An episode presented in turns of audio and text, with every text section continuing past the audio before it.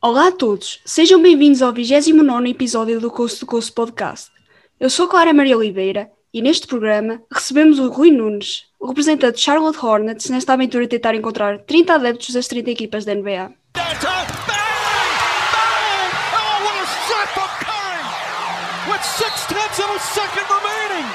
Como estás? Pronto para defender o teu franchise favorito? Olá, Clara. Sim, uh, claro que sim. Desde já, obrigado pelo convite e dar-te os parabéns por uh, estares a chegar quase ao fim desta aventura com, com sucesso. E uh, apesar de não ter sido fácil encontrar um, um fã do, do, dos uh, estou aqui, talvez se calhar um dos poucos portugueses ou o único fã dos Hornets e pronto para defender aquele que, que talvez é dos franchises mais desvalorizados da, da, da NBA. E podemos começar por aí, porque os Hornets foram a última equipa que eu consegui arranjar um representante para o Coast to Coast, porque eu acho que não há muitos representantes em Portugal, tal sejas dos poucos, e era quase uma agulha num palheiro tentar encontrar um adepto, digamos assim. Por isso eu acho que estamos todos um pouco ansiosos para saber como é que tornaste um adepto da equipa. É um amor já de, de longa data? Ah, sim, diria que já tem alguns anos, ou seja, a história começa há alguns anos. O, o amor não tanto, mas a história começa há alguns anos. Uh, isto tudo, um, para já, eu sou, sou, um fã de esporte em geral, não só de, de basquete e de NBA. Uh, eh, sou, sou, do Benfica, acompanho tudo o que é modalidades do clube, uh, desde o vôlei, o hockey, também o basquete, o futsal, não só o futebol. Depois adoro MotoGP, a NBA também, e, e a minha modalidade favorita é, é o ciclismo. Um, por isso assisto um pouco de tudo, não me dedico eh, especialmente à NBA. Esta história teve início, início no, no, nome, que é, que é, Michael Jordan, uh, que é para mim o, indiscutivelmente o melhor jogador de todos os tempos.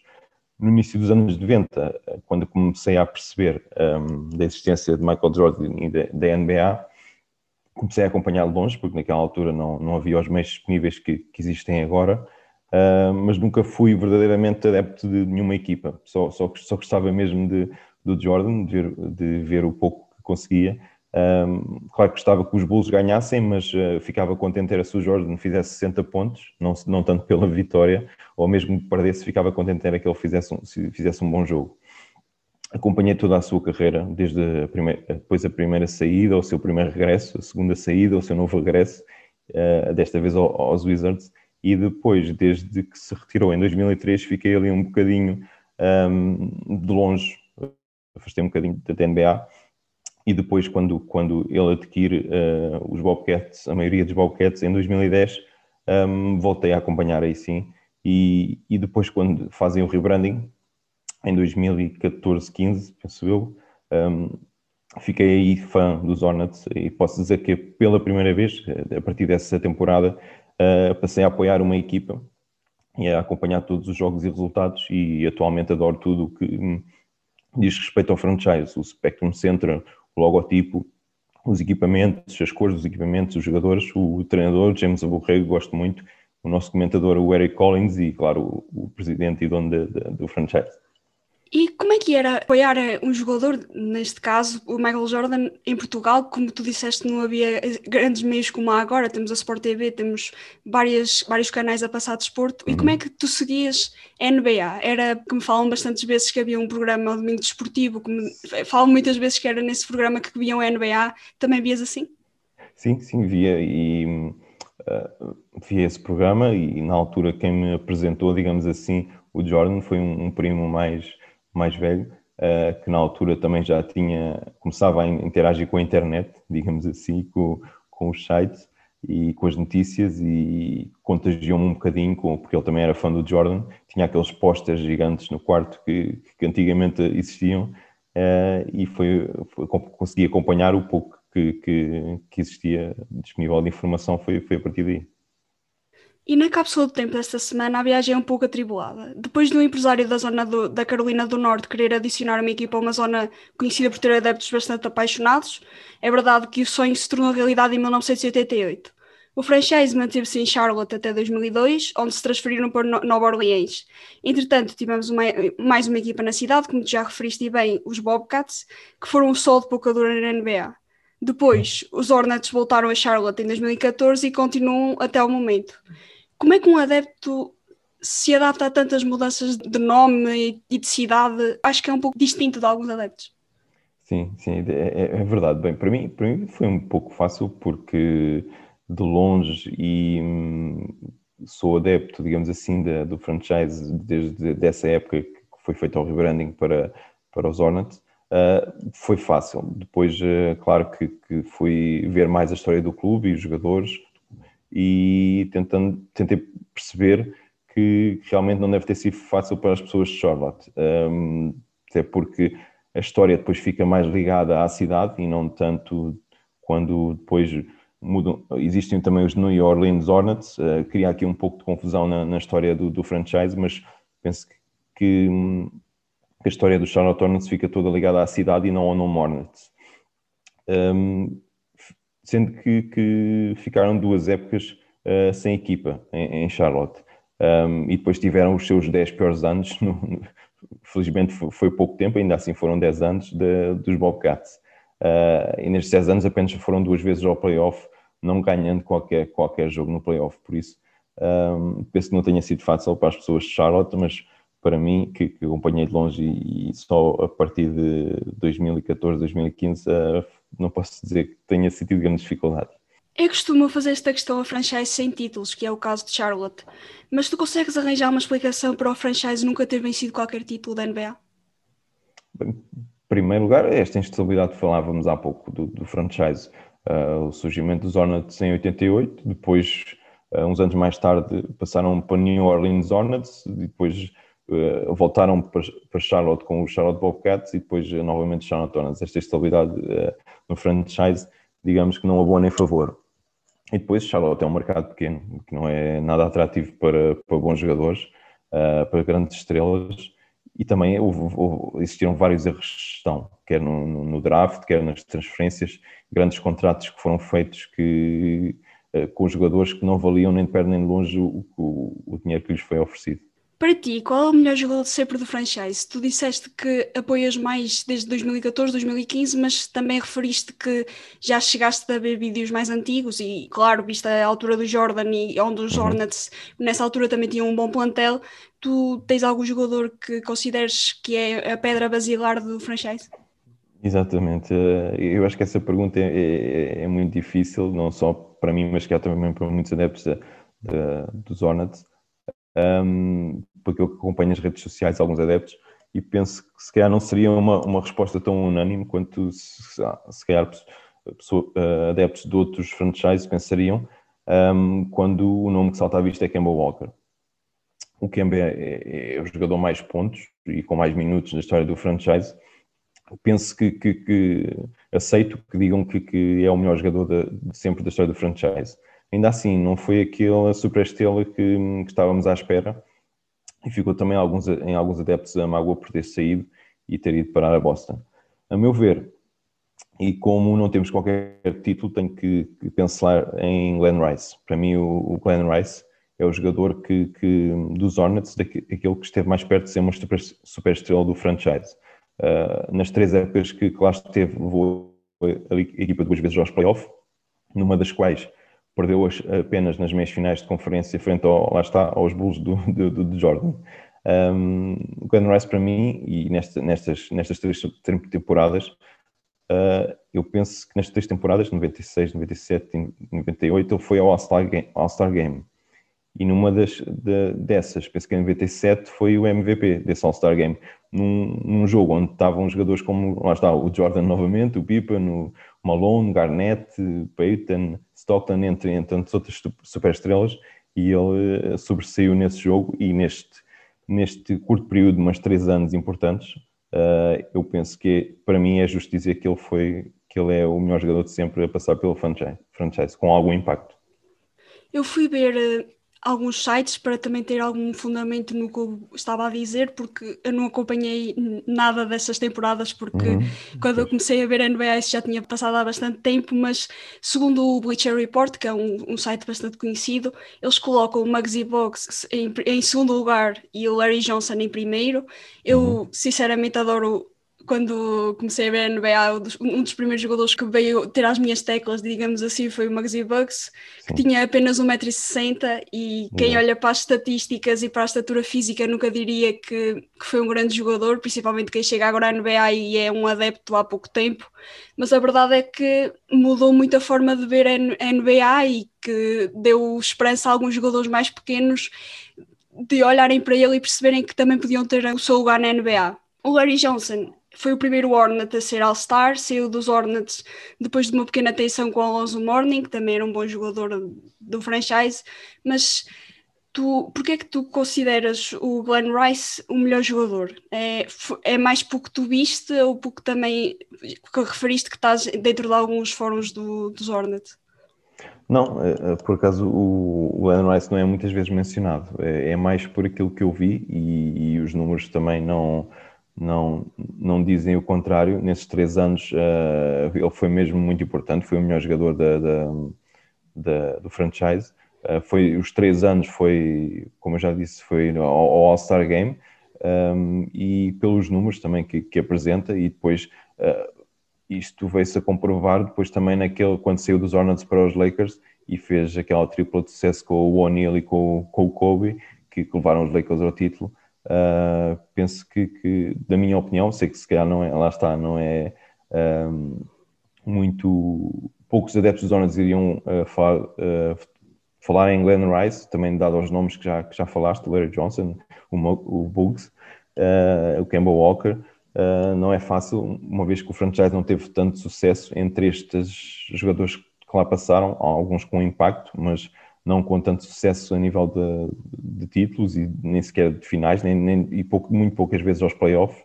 Uh, mas lá, está, o Rice, pelos três anos que cá esteve e pelo impacto que teve na equipa e pelo, por termos ido duas vezes aos playoffs, uh, penso que da minha parte é, é o mais justo uh, atribuir-lhe este, este prémio, digamos assim.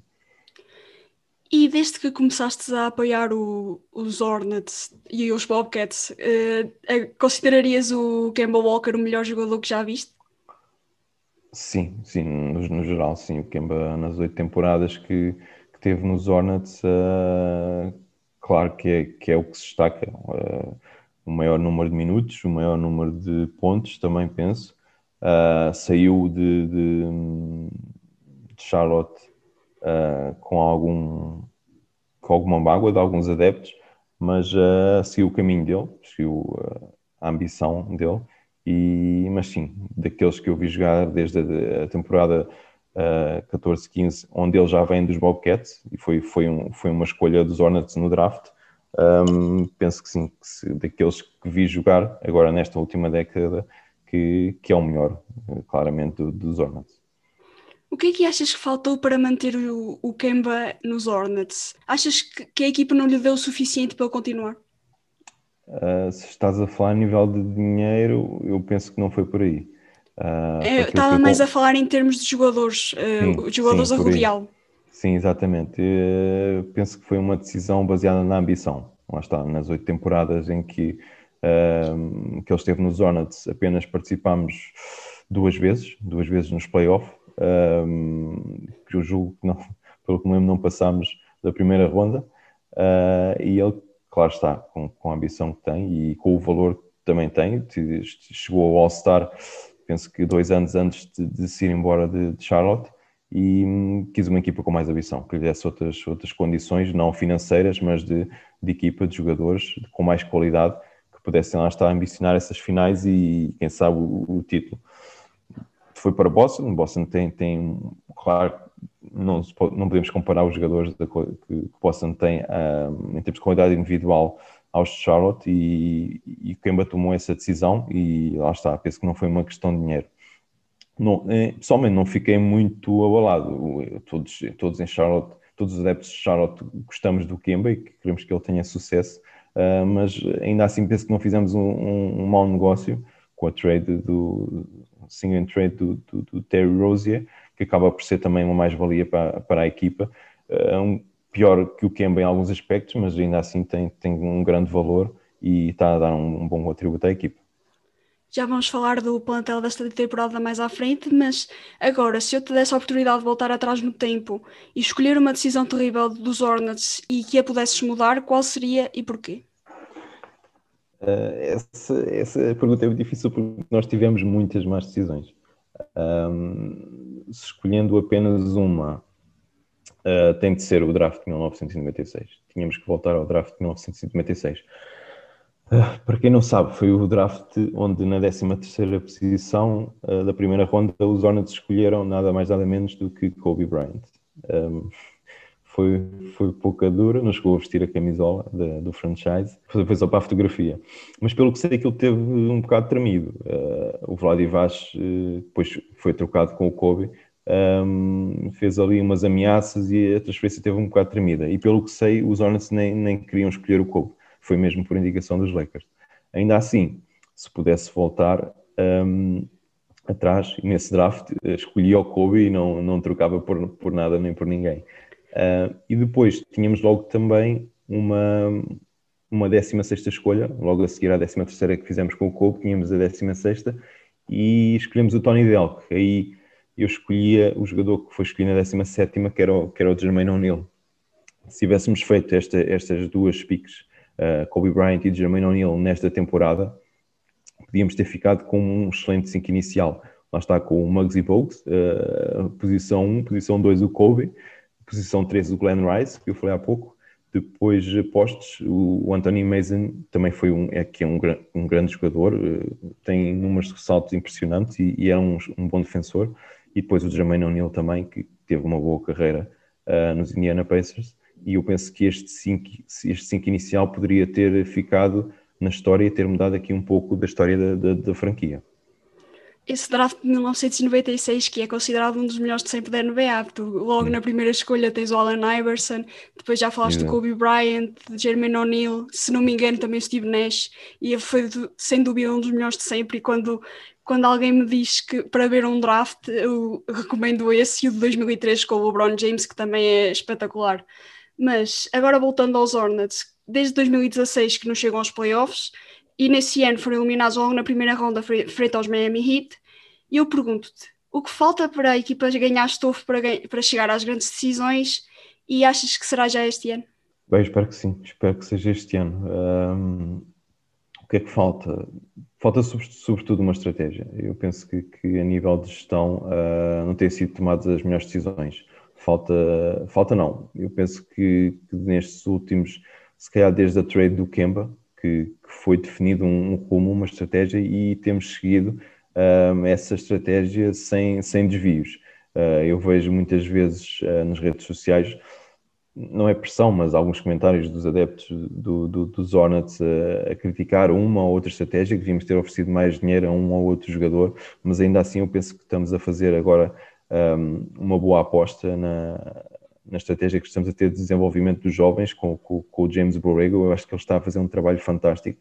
Temos, uh, somos das melhores equipas com, com mais assistências de, de médias por jogo. Uh, quer dizer que trocamos bem a bola e que, que estamos sempre à procura do, do, do jogador disponível para, para, para lançar.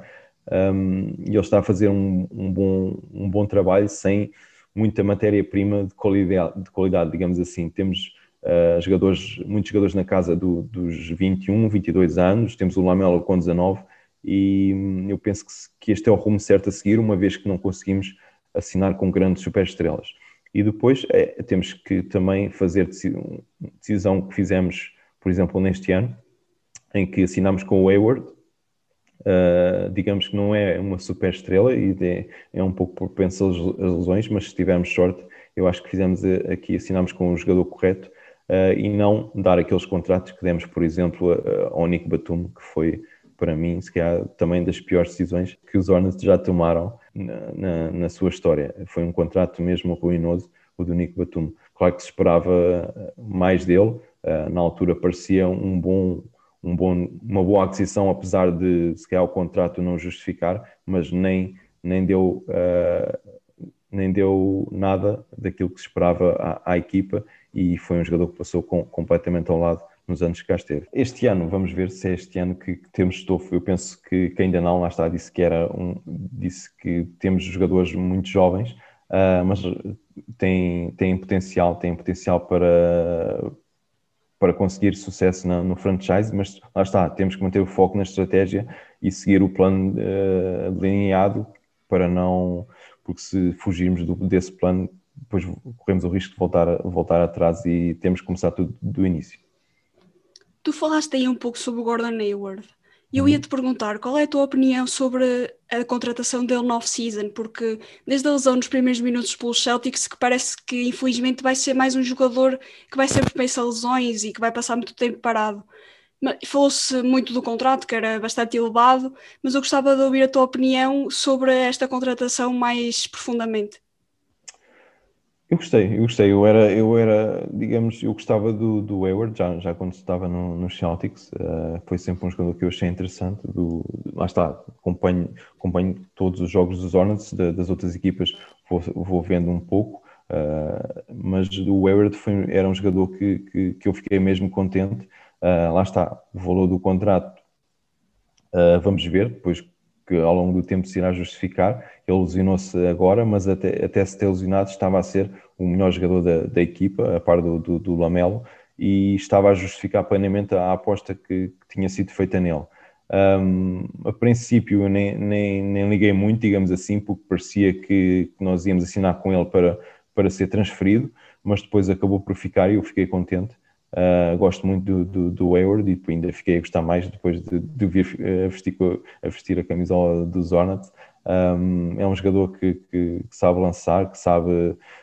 É um jogador de equipa também uh, e sabe decidir nos momentos que, que se necessário, sabe criar os, os, seus lançamentos, sabe ajudar os colegas, tem, uh, não tem uma mentalidade super estrela, o que no balneário dos Hornets eu penso que é muito importante também, lá está, não, não conseguimos chegar a uma final ou aos playoffs porque não temos super estrelas, mas uh, eu penso que aquela equipa, aquele balneário tem um excelente ambiente, pelo que, que acompanho nas redes sociais, e o Hayward veio dar um toque de, de experiência e também uh, de irmão mais velho, muitos do, dos, dos colegas mais, mais jovens que, que ele tem. Eu penso que foi muito importante, eu espero que ele recupere mais breve da lesão e que ainda jogue uh, algum jogo da, época, da época regular, apesar de já faltarem poucos, e depois, uh, se tivermos, se aparecermos nos play-in, ele, uh, ou mesmo diretamente nos play-off, ele aparece em força, apesar de ser difícil irmos diretamente aos play-off, pelas contas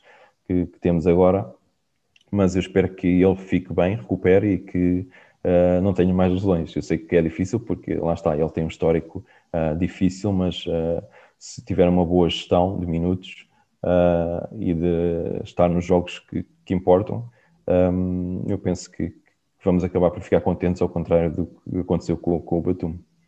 Esperemos bem que sim, porque eu acho que o Gordon Hayward é um jogador que faz falta à NBA. Todos os momentos do jogo ele parece que não sabe jogar mal quando está em campo. Acho que todos ficámos um pouco tristes desde o momento em que ele se lesionou. Depois nunca mais vimos aquele Gordon Hayward do início da, da carreira, mas quem sabe no futuro ele volte em grande.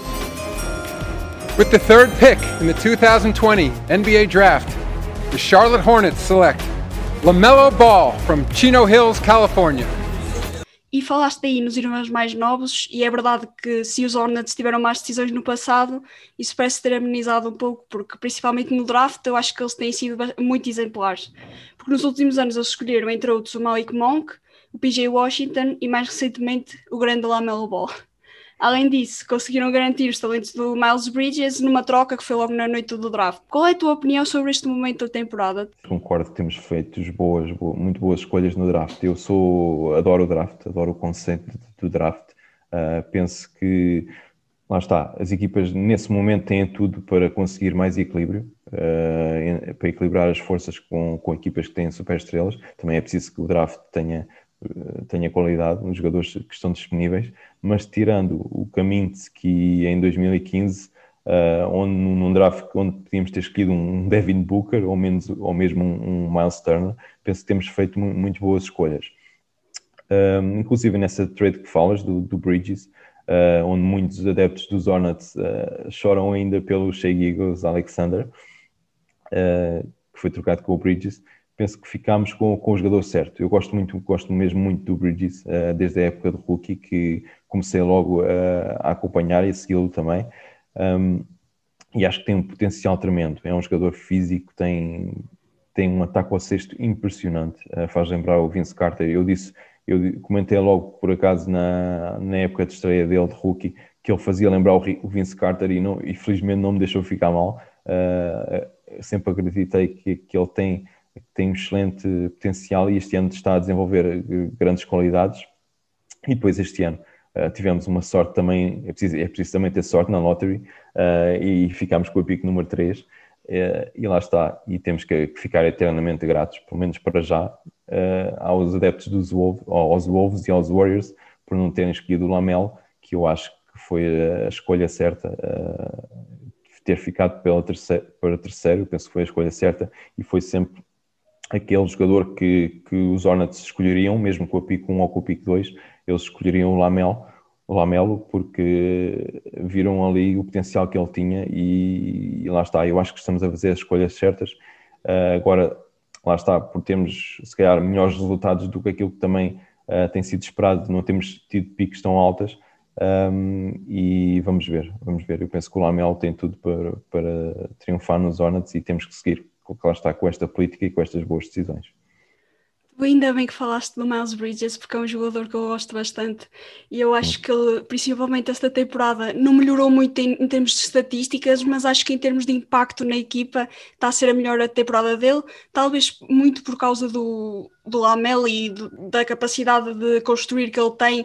E o Bridges tem sido dos jogadores mais, que tem recebido mais bolas do Lamel, o que também diz muito do, da qualidade de Miles Bridges. E eu quem me conhece sabe que eu, que eu vejo muito muito basquetebol da universidade uhum. e ele sempre me, me deu bons indicadores em Michigan State e eu vejo muitas vezes os Hornets por causa dele e fiquei bastante feliz por teres tocado nesse ponto porque acho que muitas pessoas têm que começar a ver mais talento no Miles Bridges e eu acho que nos próximos anos ele vai chegar a um All-Star. Sim, até, até inicialmente, inicialmente o Bridges foi muito, muito bem, todos, todos os anos a equipa dos Hornets é muito desvalorizada e nestes dois, dois três anos foi, foi, foi mesmo, somos os underdogs, basicamente. E o Bridges muitas vezes foi, foi acusado de não, não, não defender, pouca intensidade, não ter eh, qualidade de lançamento, mas é verdade aquilo que estavas a dizer. Ele este, este, este ano tem, tem, tem melhorado bastante. Uh, se calhar não tem tão bons números porque passou a ser o, o six man da equipa. Um, e depois só só conseguiu ter melhores números a partir do momento em que começaram a haver as lesões e ele a partir daí começou a ter um grande impacto na equipa. Já, já tinha como six man, mas não, com números não tão bons, mas a partir do momento em que começaram a haver lesões e ele entrou novamente no 5 inicial, ele tem números fantásticos. Ele, ele está com porcentagens de lançamento mesmo muito boas, uh, quer a nível de 3 pontos, uh, também de lançamentos, lançamentos livres está com personagens de lançamentos mesmo muito boas e depois tem um ataque ao sexto, lá está impressionante, tem sempre momentos no, nos highlights. Uh, se, se, calhar se fizermos uh, um, um, top 10 de afundanços no final da época, ele pelo menos tem, deve ter 5 ou 6. É verdade, ele já durante esta temporada já apareceu bastantes vezes nos highlights. Eu acho que ele, ele e o Lamelo trazem outro, outros holofotes para Charlotte, muito também por causa disso, Sim. porque são jogadores que são espetaculares e que nós agradecemos por, ter, por termos na NBA. E já falámos tanto do Lamelo, mas ainda não te questionei se era a peça que faltava para os Hornets voltarem aos patamares superiores como tu gostavas que chegassem. Sim, eu espero mesmo que sim, espero mesmo que sim, acredito, acredito que sim. Como, como disse, uh, eu penso que o Lamelo ia ser escolhido sempre pelos Hornets, já que, tem, já que tínhamos uma pick no, no top 3, uh, eh, quer dizer, no, no, no, tínhamos a terceira pick, mesmo que fosse a primeira ou a segunda, uh, acredito que eles iam escolher o Lamelo, já estava identificado, porque tem um potencial mesmo enorme. Um, a peça que falta, eu penso que não é só a que falta, mas é, é uma das que falta. Eu penso que ainda temos aqui, uh, precisamos de qualidade de poste um, eh, superior ao Zeller e ao Biombo. Eu gosto muito dos dois, mas só boa vontade, boa vontade e a dedicação que eles têm ao jogo não chega. Precisamos de mais qualidade ali na posição de poste.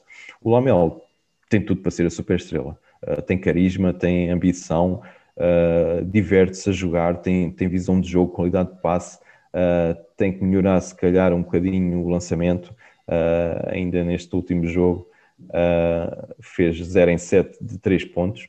Acho que isso, então, ele tem uma, isso é uma é um pouco um problema dos irmãos. Sim, sim, talvez ele tenha uma, uma técnica um bocadinho esquisita, eu penso que ele tem que melhorar, mas como também vem de uma lesão no pulso e inclusive ele sempre que sai do campo agora nestes últimos jogos tem, está sempre a fazer gelo um, no tempo que está, que está fora. Uh, eu espero que já, que já esteja recuperado da lesão, que não deixe ali qualquer, qualquer uh, sequela e que estejam a fazer a, a, gestão correta. Ele é um jogador mesmo muito importante. Eu sei que estamos numa época, numa altura decisiva da, da temporada em que que é o tudo ou nada, em que temos que dar tudo para ir aos, aos, aos playoffs, mas eu espero mesmo que, que aquela questão que, que, que, vemos quando ele está fora a fazer gelo e preocupado com o pulso, que, que, seja só mesmo de, por precaução, não estejam ali, que estejam a fazer a gestão correta e não estejam a comprometer uh, depois, se calhar, uh, a próxima época e estar a arriscar agora a dar tudo para ir aos playoffs. Uh, espero que ele fique muitos anos, espero que ele fique muitos anos e confirme as esperanças que todos temos nele. Ele já convenceu todos os adeptos da Hornet, todos mesmos. Eu vi grandes discussões uh, na véspera do draft em quem é que devíamos escolher, uh, muitos adeptos a pedirem um, aos, aos Warriors e aos Wolves para escolherem o Lamelo, para o Lamelo não vir para, para os Hornets, porque já tínhamos a, a perfeita noção que, que, os, que os Hornets iam escolher o Lamelo se estivesse disponível. E, e, já os convenceu, já convenceu esses adeptos que estavam mais céticos, uh, não sei bem porquê, se era por ele vir de um campeonato australiano, ou se pela, pela também o carisma que o pai dele tem, ou se, se pelo, pelo já conhecerem o Lonzo, um, mas a verdade é que muitos adeptos Hornets não estavam contra a, a pique do, do Lamelo, mas já, já convenceu a todos e, e já deram a mão à palmatória. Eu não vou mentir, eu também, apesar de não ser adepta dos, dos Hornets, sou adepta dos Warriors, que tinham a segunda pick, e eu uhum. tinha um bocado de receio que ele viesse para os Warriors, porque achava que não. Isto agora é cómico, mas eu achava que ele, não ia, que ele não ia encaixar muito bem na NBA, porque uhum. ele parecia que ainda tinha assim uns, uns, uns problemas bastante estruturais, mas provou-me completamente errada e não tenho qualquer problema em assumir que, que estava errada nesse sentido. Mas. Uh, eu acho que se ele não tivesse tido a lesão no pulso, não havia qualquer discussão, mas ele para ti é o rookie do ano, não é? Ah, sim, claramente. Uh, mesmo com a lesão no pulso, uh, sim, ele uh, tem feito jogos fantásticos. já chegou a fazer triplo-duplo, já fez muitos duplos-duplos. Um, há jogos que não correm tão bem como, como, como este último em termos de lançamento, mas uh, ele não desiste, não desiste. Quando falha o lançamento fora, ele faz aproximação ao sexto e está, está imparável. Ele está imparável. Uh, ele é um jogador que, que joga bem um, com, com, as duas mãos, uh, finaliza com qualquer uma delas e tem uma técnica espetacular. E é muito poucas vezes, muito poucas vezes conseguem abafar o seu lançamento perto do sexto. O que nós estamos sempre à espera que, que alguém chegue lá e depois ele no último momento consegue uh, uma agilidade tremenda e consegue sempre colocar a bola dentro do cesto. Um, mas sim, uh, eu para mim será, será um, um, pouco injusto não, que não seja o rookie do ano, mas pronto, lá está, somos os adeptos dos Hornets são suspeitos, mas sim, ele tem apenas 19 anos, uh, aquilo que estavas a dizer eu compreendo, mas, e nós também, nós também, uh, e pessoalmente eu posso falar por mim, com 19 anos ainda tem uh, muita coisa por definir enquanto pessoa e desportista, mas eu penso que se está, se fizerem uma boa gestão e se estiver acompanhado das pessoas corretas, uh, que fique muito tempo nos Hornets e que seja aquilo que nós vemos, uh, um miúdo que, que, que, se diverte e que gosta do jogo e que também encaixou perfeitamente naquele ambiente que, que existe nos Hornets e isso parecem mesmo quando vemos uh, os vídeos que, que o franchise publica, um, em contexto extra-jogo, parecem mesmo um grupo muito unido e, e uma família. Até isso é, aqueles isso é mesmo verdade. Aquele, sim, sim, aqueles jogadores que pouco jogam ou que jogam pouco, o Biombo e o Zela que eu já falei, que uh, há, há, jogos em que jogam 20 ou 30 minutos e noutros não jogam, estão sempre disponíveis para ajudar a equipa, foram autênticos professores também, mentores, o Biombo principalmente para o Lamelo e vê-se um, um espírito grupo fantástico. há muitas pessoas que agora estão a colocar o Anthony Edwards no top de, das escolhas para o rookie do ano, mas eu acho que, não sei se concordas comigo, eu quase que acabo por ser uma hater do Anthony Edwards, mas não é verdade, eu gosto bastante de o ver jogar, mas se lerem o que eu escrevo às vezes parece um pouco, porque não é um jogador que mexa completamente as medidas ainda, uhum. mas eu acho que o Anthony Edwards tem algo contra ele, que é, ele só começou a jogar a, a, ter estes números depois do All-Star Break. E quando tu vais, puxas a casseta atrás, porque a temporada começou em, em novembro, dezembro, eu acho que, que o, o Lamel foi o único que, que, esteve bem do início ao fim. E, e para mim, o, o segundo foi o Tyrese Halliburton. Isto pode soar um pouco eh, suspeito, porque eu sou uma grande fã do Tyrese Halliburton, mas foram os dois jogadores que para mim foram bons do início ao fim. E o Lamel foi melhor, mas eu acho que com os números do Anthony Edwards agora acho que muita gente fica um pouco, entre aspas, cega. Sim, é verdade que o Edwards desde, desde a paragem do All-Star esteve, tem números uh, bastante, bastante bons. Uh, melhor que o, que Lamelo, depois de, de ele se ter lesionado, mas uh, e o Ali Burton tem sido, lá está, como tu dizes, bastante regular de, desde o início e tem sido uma surpresa, não estava à espera, tem sido uma surpresa, uma boa surpresa. Uh, mas lá está, eu penso que, que o Lamel, não tanto como o Zion ano passado, o Zion teve uma paragem prolongadíssima e que lhe tirou completamente fora do, do prémio de, de rookie do ano, mas ainda assim penso que o Lamelo uh, tem sido o mais regular, exceção, claro está, esta, esta lesão que teve e falhou alguns jogos. Ele que começou uh, fora do 5 inicial, uh, mas depois, a partir do momento em que, que, entrou, a equipa começou a jogar muito melhor, come começámos a conseguir vitórias impressionantes e sempre uh, com excelentes números do Lamel, nível de pontos, ressaltos, assistências, roubos de bola. É impressionante a capacidade que ele tem de, de roubar a bola aos adversários. Quando menos esperam, ele aparece e do nada uh, já, já, já, já estão sem ela. E sim, eu penso que seria, ainda repito que penso que seria um bocadinho injusto estarmos a dar uh, o rookie do ano ao Edwards e não ao, ao Lamel. Isso só vamos eh, saber no, no final Sim. da temporada, mas agora voltando um pouco aos, aos Hornets no geral, é verdade que não foram muito estáveis durante esta temporada. Neste momento ocupam na reta final da temporada regular o oitavo lugar da Conferência Este. E eu gostava de te perguntar se estás orgulhoso ou desiludido com o que tem sido esta época. Eu acho que já sei a resposta, porque. Ah, sim, orgulhoso, houve, orgulhoso, muito, sem dúvida. Houve muitas pessoas que achavam que os Hornets provavelmente nem iam lutar pelos playoffs e estão uh, a provar muita gente errada. É verdade, é verdade. Estamos em oitavo lugar. Uh, conseguimos agora uma vitória muito importante uh, contra os Magic, uh, que tínhamos que ganhar. Tínhamos que ganhar este jogo, até porque os Magic estavam muito desfalcados. Mas sim, orgulhoso, sem dúvida. Somos sempre dado como um, uma das piores equipas à partida, quando são feitas aquelas previsões antes da época começar. Somos, nestes últimos dois, três anos, eu penso que o ano passado, inclusive, um, éramos a pior equipa, nem, eh, muitas previsões apontavam que nem íamos conseguir 20 vitórias e a verdade é que tivemos sempre na luta. Um, e ficámos inclusive uh, fora, para mim, fora, se calhar não conseguíamos lá chegar, dada a, a, ao balanço entre vitórias e derrotas, mas ficámos fora da bolha do Orlando, mas ainda assim eu penso que devíamos ter lá ido. Esta época claramente está a superar mais, su, superar mais uma vez as expectativas Então, lá está, estamos a, a lutar por um lugar nos playoffs, que vai ser difícil diretamente, uma vez que, por azar, este ano decidiram uh, que do sétimo ao décimo lugar ia haver um play-in, nós estamos em oitavo, se fosse como o ano passado, o ano passado ou há dois anos, íamos diretamente aos playoffs com o oitavo lugar, que eu penso que temos tudo para, para conseguir, vamos ver. Uh, se não formos, uh, se não ficarmos em oitavo, iremos ficar de certeza em nono ou décimo e, e, e lutar através dos, dos play-in já ganhámos a, a, todas as equipas do Oeste, penso eu, este ano, com exceção dos Sixers, uh, por isso podemos ganhar qualquer equipa. Uh, e num jogo, depois no, nos play-in, lá está, se formos aos play-in, um, podemos uh, passar e chegar aos play-off e claramente não está longe de ser uma desilusão esta época, a expectativa não era alta, nunca é, com os Hornets no início da época, mas uh, estamos claramente orgulhosos e que temos ali um excelente grupo. Tu és contra o play-in, porque eu acho que é sempre é esta é uma questão um pouco difícil, porque quando a nossa equipa está nesse lugar, e tu, e tu como referiste bem, há uns anos atrás Exato. tu tinhas uh, o, o, o, passaporte direto, mas que, qual é a tua opinião sobre o play-in?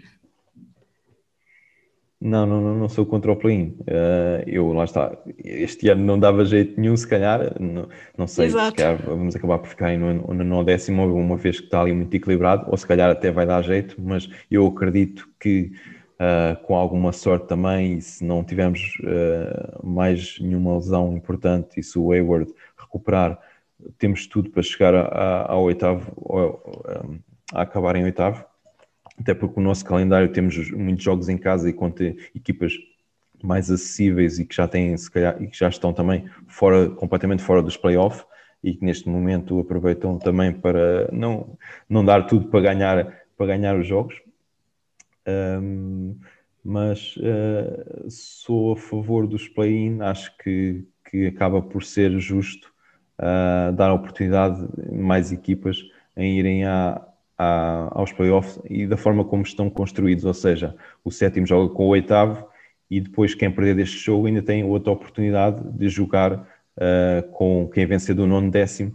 Uh, por isso, eu penso que, que, que acaba por ser uh, também justo e também temos é uma, um sistema, o sistema dos playoffs já se mantém há muitos anos eu penso que tem que ir fazendo alterações e ir eh, melhorando e, e, e testando estas novas, novas formas de fazer o, o apuramento, porque não podemos deixar uh, as coisas muito estáticas, temos que ir renovando e melhorando e, e, também testando estas soluções e acaba por ser mais, mais dois, três jogos que as equipas fazem e momentos de decisões em certos pavilhões que, que, que não se estava à espera e, e, lá está, o jogo é para, para os fãs e quanto mais equipas estiverem envolvidas nesses momentos de decisões, uh, mais, mais a, a modalidade e, e, a, e, a, NBA tem a ganhar. Concordo plenamente contigo, acho que o play-in traz algo diferente à NBA, porque, como tu referiste e bastante bem, a NBA está, estava um pouco no marasmo de, de decisões e então isso trouxe algo diferente. Foi isso e aquela, a, a regra do, da lottery também, que não só a equipa que, tá, que teve o pior recorde tem a melhor chance de ter a primeira pick, e eu acho que isso mudou bastante a NBA, porque o tanking não te leva a ter a melhor pick, não, não é como na NFL, a, a que tem o pior recorde já tem logo a primeira escolha definida. Mas agora, voltando aos Hornets, eu gostava que tu me dissesses um destaque e uma desilusão da equipa durante essa temporada. Ah, bem, Começando pelas desilusões, uh, em termos de jogadores, sinceramente não tenho nenhuma. A, pior, a, pior, a maior desilusão desta temporada é mesmo a, as lesões que têm havido. Uh, numa altura em que estávamos a jogar bem e começaram a aparecer estas lesões, principalmente a lesão do Hayward e do, do Lamelo, perdemos ali alguns jogos uh, devido a estas ausências um, importantes. Podíamos estar agora com, com, um melhor, com um melhor recorde. Um, talvez eh, uma pequena desilusão o Devontae Graham, uh, mas pequena mesmo, porque o ano passado ele chegou a ser considerado para o Most Improved Player, jogou muito bem, chegou a decidir jogos, inclusive no último, no último segundo, uh, mas com, lá está com o aparecimento do Lamelo, o Devontae começou a, a, época no ciclo inicial, mas depois o Lamelo apareceu, também aproveitou, o Devontae lesionou-se, teve uma pequena lesão e o Lamelo aproveitou para entrar no 5 inicial e o Devonte e nunca mais ter algum exato e, e o Devonte deixou de ter algum protagonismo. O Lamel depois quando regressou de lesão entrou logo outra vez no 5 inicial não esperou não houve aqui nenhum o James Borrego não esperou que, que lá está que o Devonte uh, não deixou o Devonte no 5 inicial porque o Lamel estava, estava a ser mesmo muito importante. Uh, mas sim uh, para quem o ano passado foi considerado para Most Improved Player Uh, o Devontae tem estado a ser uma pequena desilusão, ainda com, com momentos importantes durante a época.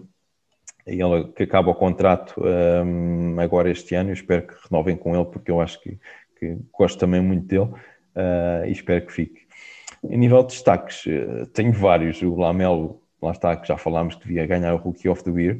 Uh, penso que surpreendeu muita gente que não acreditava, lá está, que ele estivesse tão bem preparado para a NBA e estou muito contente por, lá está, por termos tido a, a sorte que falaste no, na, na Lottery Pick. Uh, estava, eu penso que que a nível de classificação tínhamos direito à décima, nona ou décima, penso eu, e depois acabámos por ter a terceira, um, devido ao, ao, sistema atual.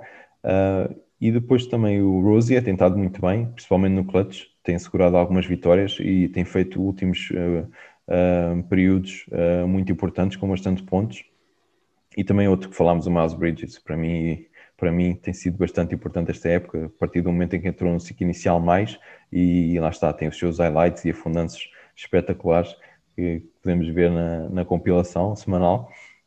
E depois também temos um destaque que eu não posso deixar de falar, que é, que é fora do campo, que é o Eric Collins. O Eric Collins é, contagia os adeptos com, com, a narração que faz dos jogos, uh, faz parecer jogadas, aquelas jogadas normais que temos agora ao longo da época regular, passem, a maneira como ele as relata faz parecer jogadas decisivas de uma final da NBA.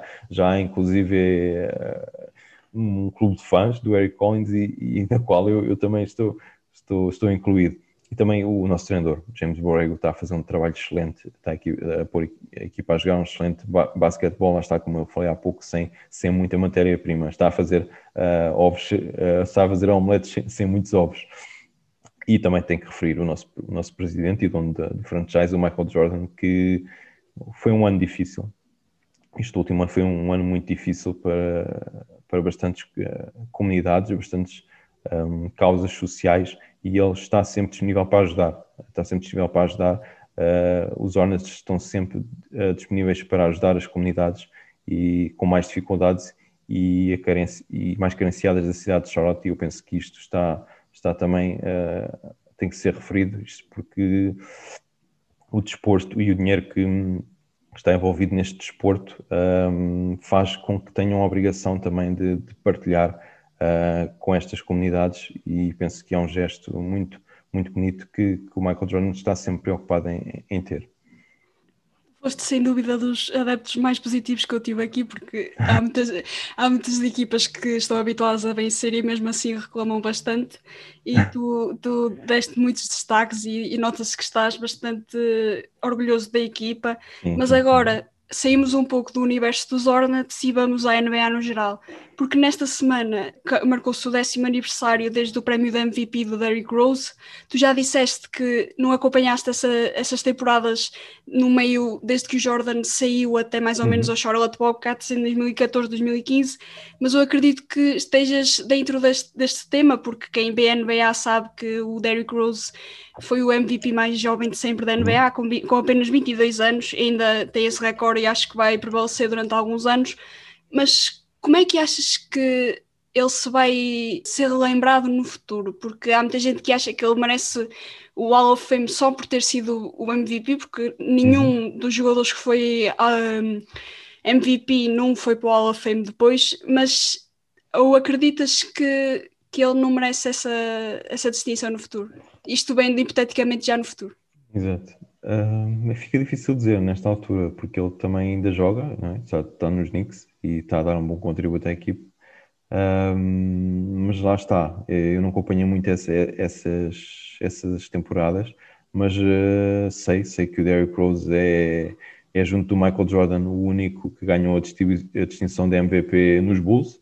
Uh, lá está, e realmente os fãs de Chicago, na, na altura que, em que ele ganhou esse prémio, ficaram cheios de esperança e fizeram uma excelente época. Penso que só tiveram 20, 20 derrotas uh, na época regular, uh, mas a realidade é que, que, que, as lesões começaram a aparecer e depois foi, foi sempre a pique. Uh, claro que podia ter tido uma carreira completamente diferente do que aquela que está a ter, o Derrick Rose. Um, poderia, lá está, poderia ter poderia hoje estar a ser lembrado e mais à frente como o segundo melhor jogador da história dos Bulls, não fossem as lesões. Uh, de qualquer modo, eu penso que sim. Penso que devemos lhe atribuir esse prémio, o Hall of Famer, por, pela sua resiliência. Ele nunca desistiu, uh, conseguiu uh, recuperar, conseguiu sempre se levantar depois das quedas que teve. e também é isso que define um jogador, não é? A forma como ele se consegue levantar depois de cair. Um, e lá está, penso que está a ter um, um, um papel, não com tanta, lá está, relevância, mas com, com alguma importância dentro dos Knicks, a via do banco, e está a fazer uma boa época, e, e os Knicks estão também uh, um pouco acima das expectativas, diria, como estão os Hornets, mas os Knicks estão ainda melhor e quem sabe o que é que pode vir a acontecer ainda este ano com, com o Derrick Rose.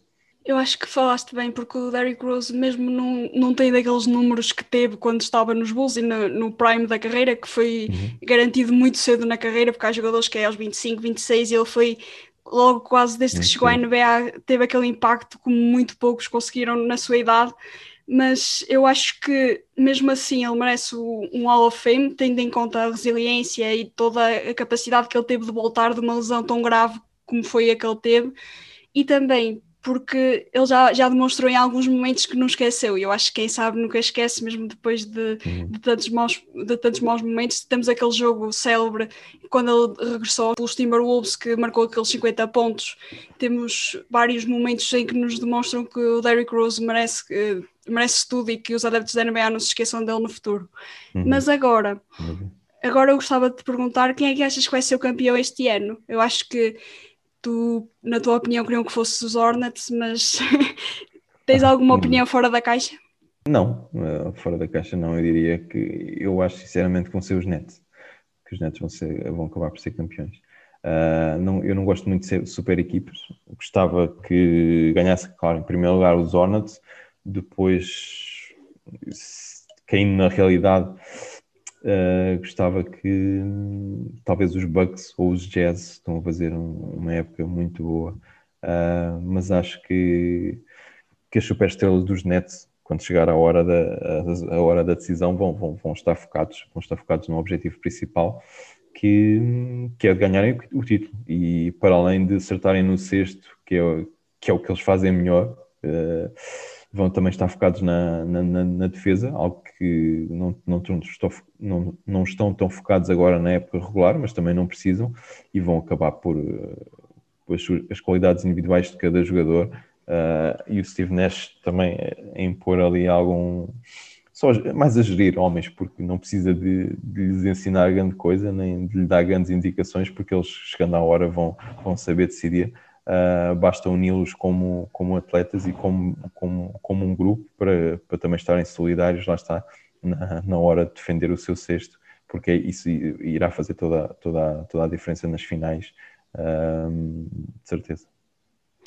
E não foi de todo uma previsão fora da caixa. Eu acho que os Nets não. são a equipa favorita a vencer o título neste momento, até porque no início da temporada falava-se num Lakers Nets e neste momento os Lakers estão no pior momento dos últimos anos. Acho que ninguém esperava que os Lakers no início da temporada iriam chegar tão baixo neste, neste momento, até estão a lutar para ir ao play-in, que era algo que talvez nem há um mês atrás era, era previsível.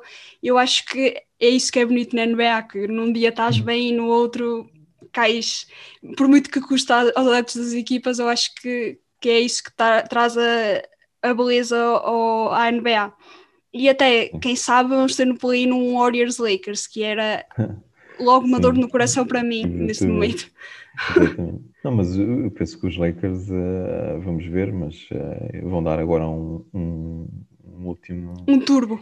Sim, um turbo para, para conseguirem estar, estar diretamente nos playoffs. Mas os Lakers têm equipa para. têm jogadores para, para conseguir uh, revalidar o título. Lá está, vamos ver se vai dar certo.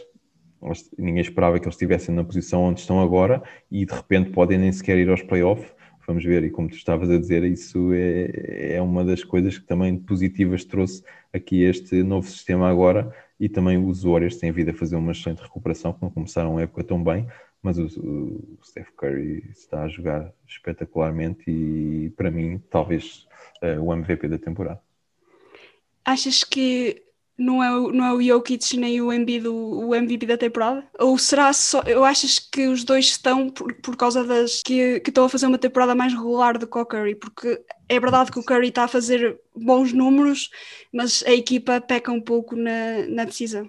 Sim, o Jokic e o Embiid também estão, estão muito bem, estão, está como dizes, estão muito regulares. O Jokic é fenomenal. Se me dessem a escolher o poste, eu já falei que precisávamos de ali, reforço ali na, na posição de poste nos Hornets, se me dessem a escolher, era claramente o Jokic, uh, o Embiid era outra solução, o Carl Anthony Towns também é eu gosto muito destes três, se me dessem a escolher um, claramente queria o Jokic, uh, é um jogador completo, acho que qualquer um dos três merece, mas o Steph Curry tem aquela, aquele carisma, aquele carisma que faz dele uh, um MVP e decide jogos, uh, está com números impressionantes, faz triplos como, como ninguém faz. Uh, quando ele acabar a carreira com, e com o número de tipos que, que, é, que acabar a carreira e que lá chegar, eu acho que vai, vai estar durante muitos anos no topo.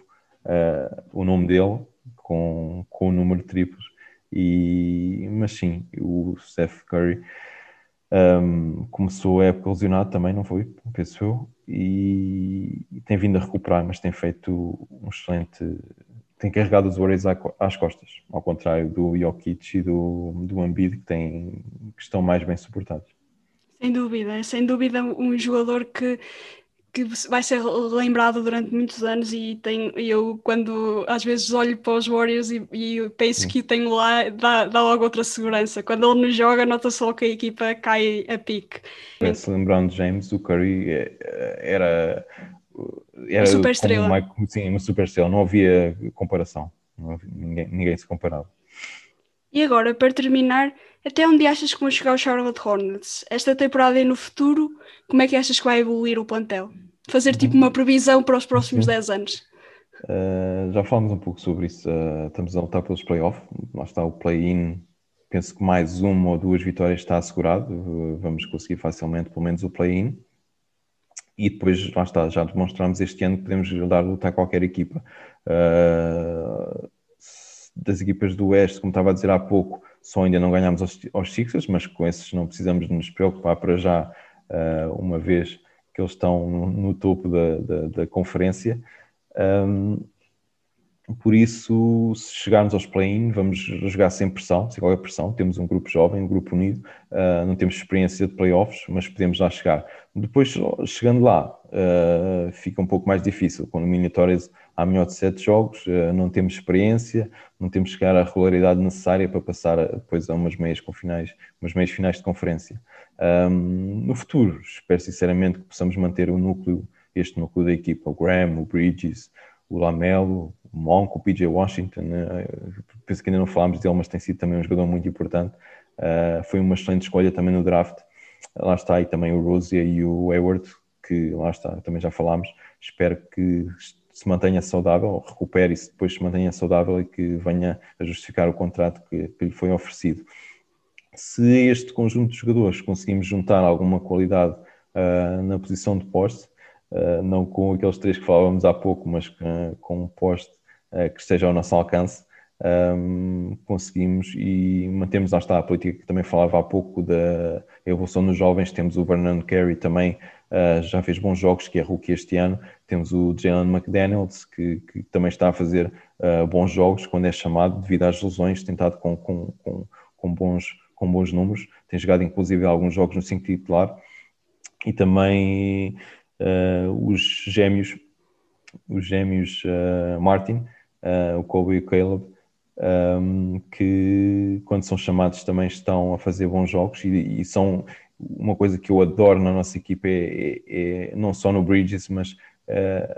a forma como nós atacamos o, sexto. Vamos com tudo e qualquer jogador, inclusive dos mais pequenos, como o Rosier já fez uh, um post ao, ao Duran este ano, uh, que, que, foram espetaculares, não só o Bridges, eu penso que o Bridges contagia um bocadinho os colegas que nós atacamos o, o sexto com uma forma impressionante. Uh, mas lá está, dentro deste núcleo, se conseguimos manter, se calhar não vamos conseguir manter todos, mas se conseguimos manter a maioria e tivermos aqui a adição de qualidade na posição de posto, penso que podemos uh, com o ganhar de experiência do, do Lamelo, se confirmar aquilo que tudo a fé que depositamos nele, com a evolução do Bridges, com o Rosie a, manter a qualidade e com o PJ Washington também tem, tem, eu penso que ele também tem, tem tudo para ser um All-Star, vamos ver. Eu, eu, espero que sim, ainda mais os adeptos dos Hornets esperam dele ainda mais do que do, do Bridges, uh, porque ele também tem excelentes, excelentes percentagens de lançamento. Uh, e lá está, eu penso que se isto tudo se vier a confirmar, uh, se continuarmos no caminho correto, não nos, não nos desviarmos do, da nossa estratégia, eu penso que temos nos próximos 10 anos, podemos ser uma presença assídua nos playoffs, uh, quem sabe, depois uh, conforme vamos ver se o Lamel se justificar a super estrela que é. Eu penso que podemos, podemos chegar longe e ter aqui uma, uma boa década que possa ser lembrada mais tarde. Acho que o futuro é risonho em Charlotte. Obrigada, Rui, por este bocadinho. Foi Obrigado. uma boa conversa a falar sobre o Charlotte Hornets e espero que tenhas gostado de estar aqui. E quem sabe no futuro vamos ver alguns adeptos dos Hornets a ser criados devido a este podcast. Quem sabe? Obrigado, eu esperamos que sim, Carla. Obrigado. Obrigado a todos que nos ouviram e ouvem religiosamente. Para a semana há mais um episódio do Coast to Coast e quem sabe não será a tua equipa, também já só falta mais uma. Até lá, segue o projeto nas redes sociais e envia o teu feedback. Agradeço todo o apoio. Até à próxima.